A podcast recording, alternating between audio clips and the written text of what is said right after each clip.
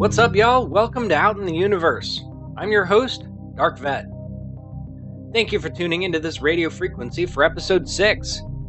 Today we're going to question the ancient idea that everything is energy. We're even going to touch on how our bodies generate their own magnetic fields and how those fields interact on levels that some can actually perceive. Just a note for those who may be uncomfortable with the topic, and pardon the pun, but we're going to touch on sexual energy as well and how this relates from a spiritual perspective. As a reminder, the views contained herein are my own. If you haven't already and would like to, please take a minute to check us out at our host site, as well as find where you can stream us at anchor.fm slash out in the universe or on our Facebook page at facebook.com slash out in the universe podcast. If you'd like to reach us to send us feedback, comments, suggestions, or topics you'd like to hear us talk about, you can reach us at outintheuniversepodcast at gmail.com. Please leave your agendas, your preconceived notions, and your biases at the door and enter with an open mind. No agendas, no BS. Let's head out into the universe.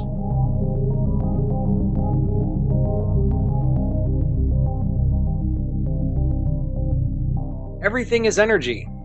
Everything. Keep that thought in mind for a few minutes and let me elaborate. So, while mainstream science may not necessarily believe this outright, quantum physics certainly does, as do some ancient spiritual traditions, such as a few in the Far East and India. Hinduism calls it prana, or life force. Traditional Chinese culture calls it ki, while Taoism calls it chi. Greeks know it as pneuma, or mana in Hawaiian culture, lung in Tibetan Buddhism, and Manitou by some Native American cultures. The concept of everything originating from energy has been largely pegged by Western society as New Age, more than likely because it's actually new to our culture. But given those cultures and traditions that I just listed, it's clearly a concept that predates our modern Western society by many thousands of years and is truly a global idea. But why? How did it become a global idea? Friends, when I see concepts and ideas like this, which are talked about by many cultures the world over, and that predate our modern society, it really makes me wonder what did or do they know that we don't? What knowledge, spiritual or otherwise, did they have or do they have that we don't? Apparently, a lot of these more ancient cultures know a great deal more than we do, especially when you look at it from a spiritual perspective. Almost as if to be a curse of Western society, and this is not a diss on modern Christianity by any means, it's just some historical info. Medieval Christianity and Catholic ideas are really what led to things like the Spanish Inquisition and the forced conversion of many, many indigenous cultures to Catholicism and ultimately Christianity. Now, these acts in and of themselves were largely responsible for the burying and or subsequent destruction of tons of our historical knowledge as a global people, especially of our spiritual knowledge as a global people. But honestly, it's not just Catholicism and Christianity which are to blame here. The common thought goes that if you control a culture's history, you control their ultimate destiny because it causes them to lose track of who they really are and where they really came from. Does this sound familiar at all, friends? I mean, as a culture, we don't know who we are. We don't know, as a global people, where we really came from. That's a total mystery to us. Conquering armies of all sorts for as long as there have been people warring on this planet have usually taken to some kind of historical, spiritual, or cultural destruction and ultimately a forced assimilation of sorts through all kinds of varying means. And often it was because things were either deemed heretical, ungodly, primitive, or any host of other reasons.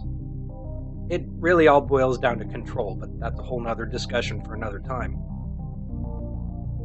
The point is, we really don't know how much of our historical knowledge and spiritual knowledge as a global society has been forcibly suppressed or destroyed. We don't know. Although my guess would be a great deal, especially with regards to spiritual energy, the energy of the universe, and the energies of who we are as spiritual beings having a human experience. it has been suppressed in various names for various reasons. But it's really been since the advent of technology over the last 100 years that links us together more readily as a global society that we've really begun to hear about a lot of these ancient ideas without the control rhetoric that has been there for many, many centuries. Friends, the veil is breaking down all around us, and the true light and the true universal love and energy of the whole entire universe that is outside of Earth is beginning to finally shine here on us. It's. I can't even tell you how amazing it is. Things are gonna get worse before they get better, but getting back on track. As Johns Hopkins University professor Richard Conn Henry stated in his paper The Mental Universe, quote, "The universe is immaterial, mental and spiritual. Live and enjoy." End quote. Albert Einstein even stated in a 1948 film called Atomic Physics, when asked about his famous E equals mc squared equation, that, quote, it followed from the special theory of relativity that mass and energy are both but different manifestations of the same thing, a somewhat unfamiliar conception for the average mind, end quote. Most throughout the world today still highly regard and accept Einstein as one of the brightest physicists of his day, and of the last 100 years to say the least. Honestly, I can't say enough about him or how his ideas have changed the world for the better. Now, that's not to say that others like Niels Bohr and Nikola Tesla didn't have their respective accomplishments and contributions as well, because they most certainly did. As well as did numerous, numerous others that I do think were overshadowed by Einstein, unfortunately. Anywho, this says to me that even Einstein thought that everything was, at some level, all energy.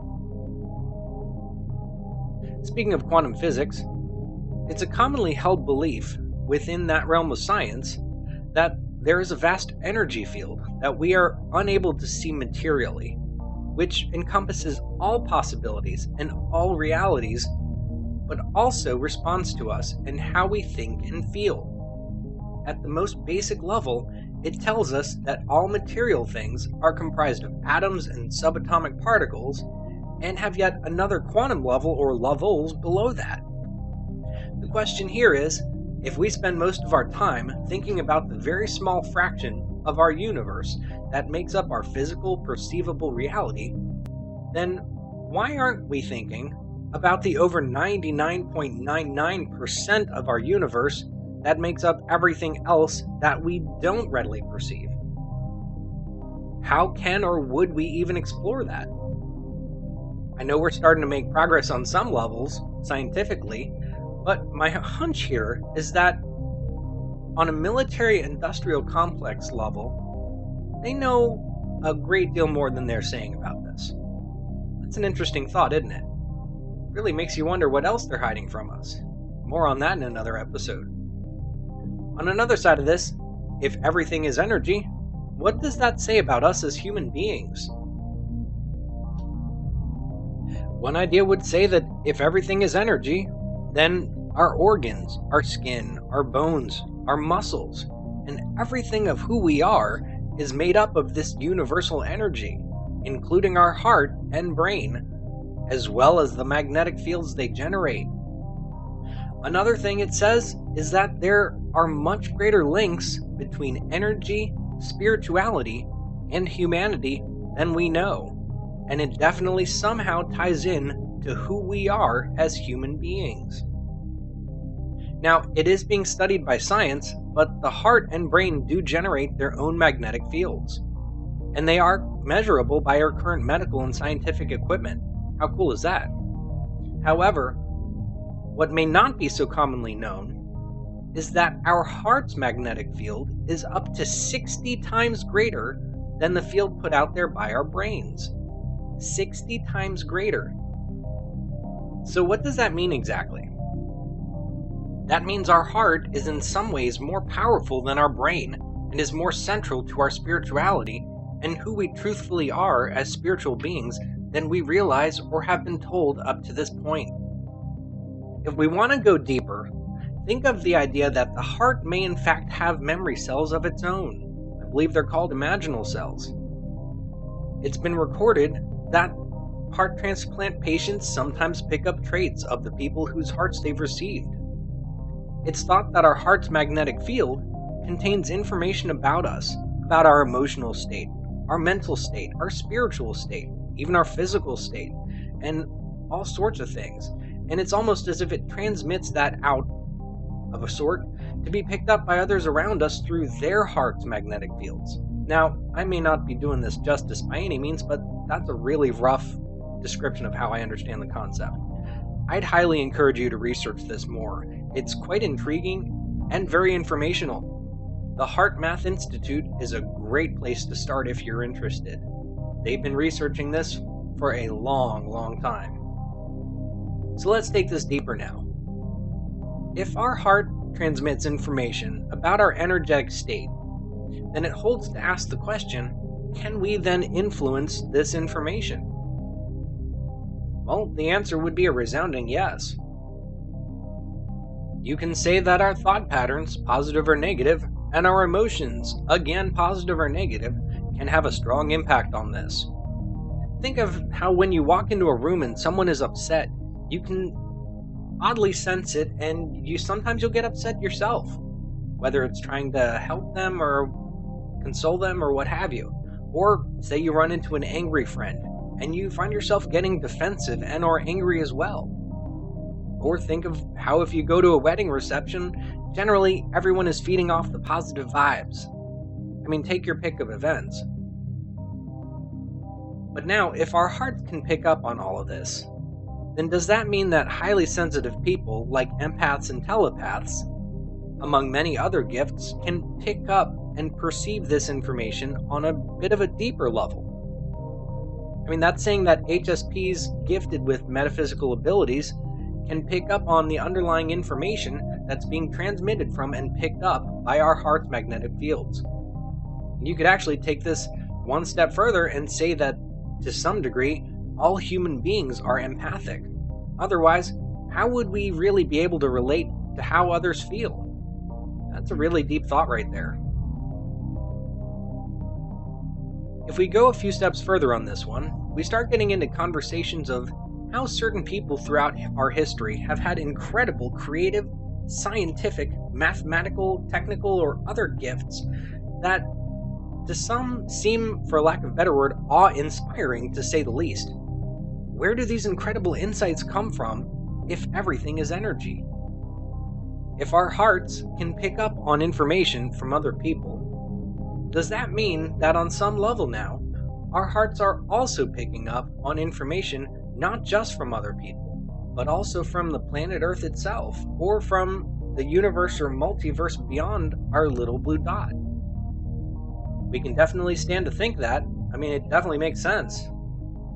So, if we could perceive others, then why not everything beyond humans that we thought was non living, but are slowly realizing is fully alive?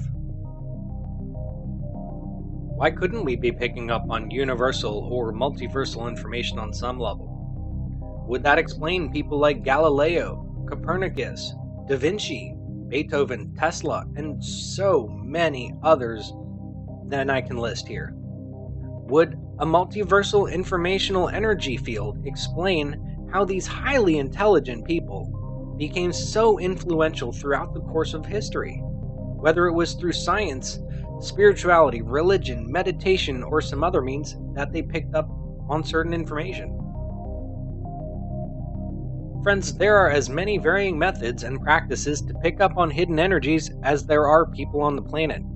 In other words, be careful of what information you pick up on and use your intuition to guide you. If we go a few steps further here, we start to see that creative energies are very closely related to sexual energies. Many ancient traditions call these energies many different things, but one I want to focus here is the Sanskrit term Kundalini.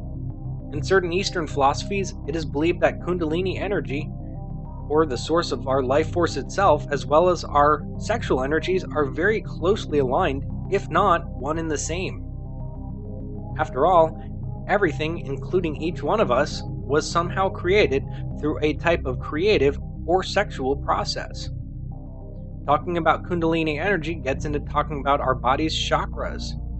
Chakras are basically spiritual energy centers in our body, usually seven going from the base of our spine all the way to the top crown of our head.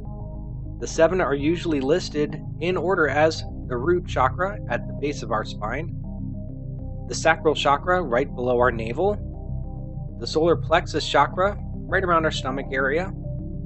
Then above that, you have the heart chakra, which sits actually just above the heart itself. Next, you have the throat chakra, which obviously is right in the middle of the throat. You have the third eye chakra, which is right in the center of our foreheads, between our eyes. And lastly, our crown chakra, right at the top of our head. Now, what's even more interesting about this is the color scheme. The colors, again, from bottom to top, are red, orange, yellow, green, blue, indigo, violet. Anyone remember learning the rainbow acronym Roy G. Biv in school? Now I know where that came from, aside from just the colors of the rainbow. Isn't that cool? So, along with nature itself, the idea may also have come from the Far East. Wouldn't that be something? Going back to talking about Kundalini energy, it's tied in with the idea of Tantra, which is often associated with sexuality and sexual energy. And truthfully, it's hard to know what the difference is between our life energy and our sexual energies, if there even is a difference, since both are very highly creative forces. Now, Kundalini in Hinduism is believed to be a form of divine feminine energy located at the base of the spine. They call this Shakti. This energy can be awakened through practicing Tantra, which in Sanskrit means to loom, warp, or weave. The commonly held modern meaning is not much different. New Agers now typically associate Tantra with sex, thanks to people like Sting, among others. But the practice of Tantra is so much more than that. Since sexual energy is the most central energy to who we are as humans, and is central to our seat of creativity itself, it's not hard to see how these two are intertwined, but it is possible to practice Tantra without sex. It's simply a matter of channeling that energy into some project or something creative that is non sexual, whether it be, it be a home project, a work project, a new song, a podcast, a science thing, what have you. Tantra can be practiced sexually, but it does not necessarily have to be solely practiced that way. Opening up your Kundalini energy, whether it be through practicing Tantra or another means, is essentially the idea that we are broadly applying a text, theory, system, method, instrument, technique, or practice to and attempting to weave it into the fabric of our lives. It's the idea that we are opening up our true soul energy, our universal, already balanced, always available never depleting life force energy. That just blows me away right there. I'll talk more about Kundalini and Tantra in a future episode, though. So, with all this talk about energy, if everything is energy, do we have the ability to change that energy at all or affect it in any way? I personally believe that we do. Well, now, what if we actually did? There's an idea, friends, I want to share with you called energy transmutation, which, spiritually speaking, gets into talking about the universal laws and the law of perpetual transmutation of energy and the law of vibration specifically, which we'll get into more in the next episode.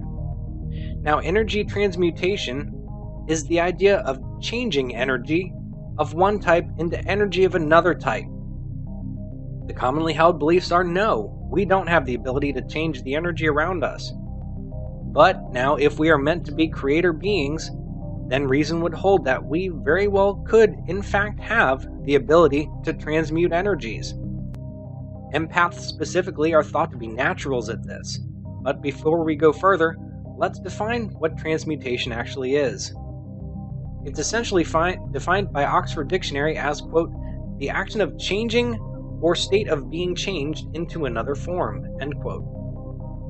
So, what they're saying is to transmute energy is to change the nature of the energy itself.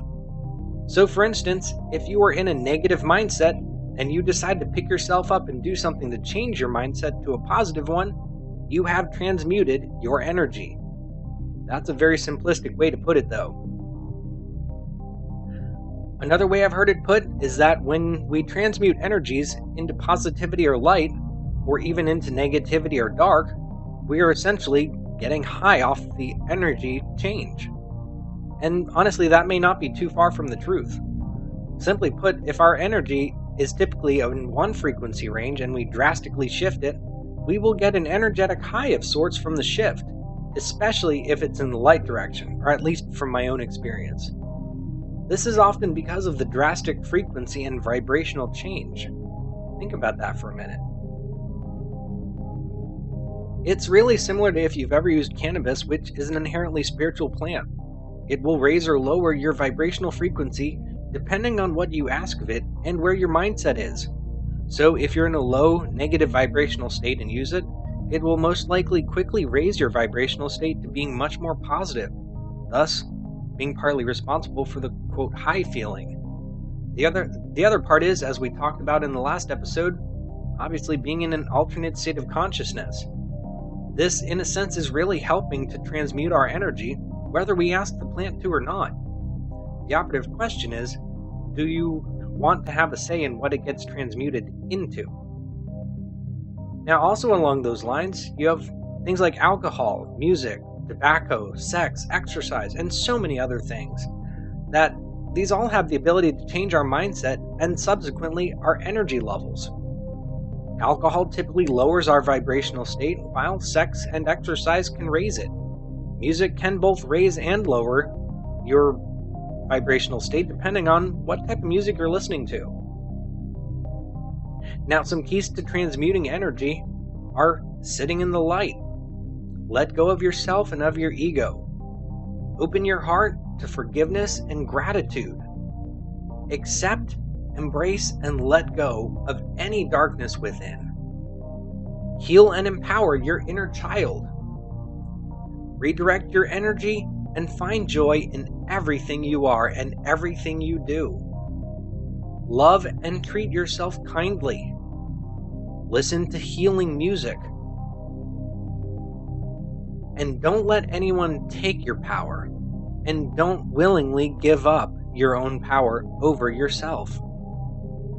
Another way to transmute energies, friends, is through sexuality and certain practices and trainings. I won't go there here, but Aside from to say, if you're interested, look up sexual energy transmutation and that'll get you started.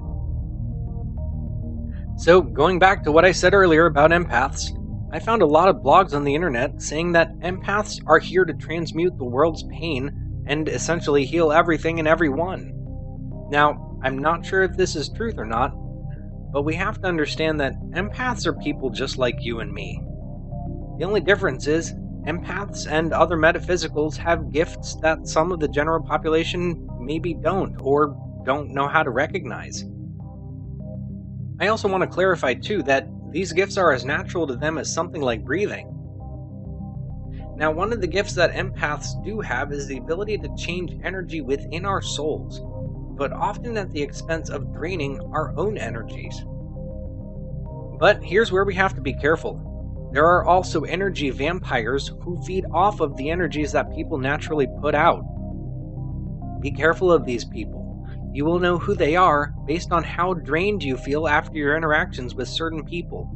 If you feel really drained after an interaction with a certain person, chances are they were an energy vampire. Pro- other problem is a lot of people are and don't realize they are. Another problem empaths face specifically is that they tend to be looked down on and taken advantage of in our world at large, often because people feel good around them, as well as because of their high sensitivity. Now, I know other highly sensitive people run into this issue as well because they're just taking in so much information from the world around us. Problem is, people get used to these positive energies being released by these people, and like energy vampires, can seek them out specifically because of the positive energies being put out by them. So, what happens with empaths specifically is that they tend to become the dumping grounds for the energetic baggage of others, when the reality is we really just feel the emotions and feelings of others as though they are our own. Now, I'll go into talking about empaths more in another episode. One last question for us today. If everything is energy, then what about good energy or bad energy? Or light energy or dark energy? Well, the thing about energy is, energy itself is inert. It's inherent, not inherently good or bad, light or dark. It's what we do with the energy that makes it good or bad, or light or dark. It's how we change that energy through our thought patterns and our feelings, which all, of course, are energy. Now, we've covered a ton of ground today, from Kundalini energy, empaths, transmuting energy, and so on. And when it comes down to it, we circle back to the beginning that everything is energy. Whether we have the ability to affect that energy remains to be seen from a scientific perspective, but from a spiritual perspective, that answer has been known for a long time. Science is only now beginning to find out what some ancient cultures have known for a while that everything, including us, is energy. So, where does this leave us? If everything is energy, what does that say about our spirituality?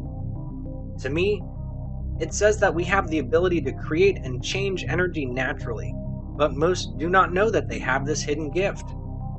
I think it also says that there is a very real spirituality to the universe as a whole, and there are many things we have yet to understand, and many concepts we have yet to grow into. All in all, I think we have a great deal of learning yet to do on energy and spirituality.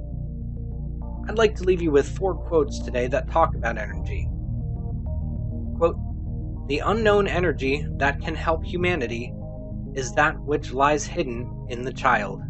Maria Montessori. Quote, where attention goes, energy flows, and where intention goes, energy flows. James Redfield. Quote, Energy is the key to creativity. Energy is the key to life. William Shatner. And lastly, quote, the energy of the mind is the essence of life. Aristotle. So, where is your heart today, friends?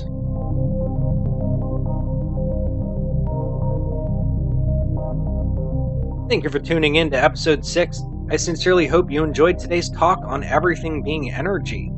On our next episode, we're going to dive into talking about the universal laws and explain what they are, but also touch on the seven Hermetic principles and how these all relate to our lives and our spirituality.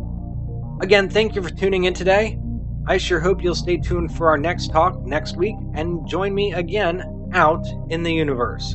Until then, light, love, and blessings to you all.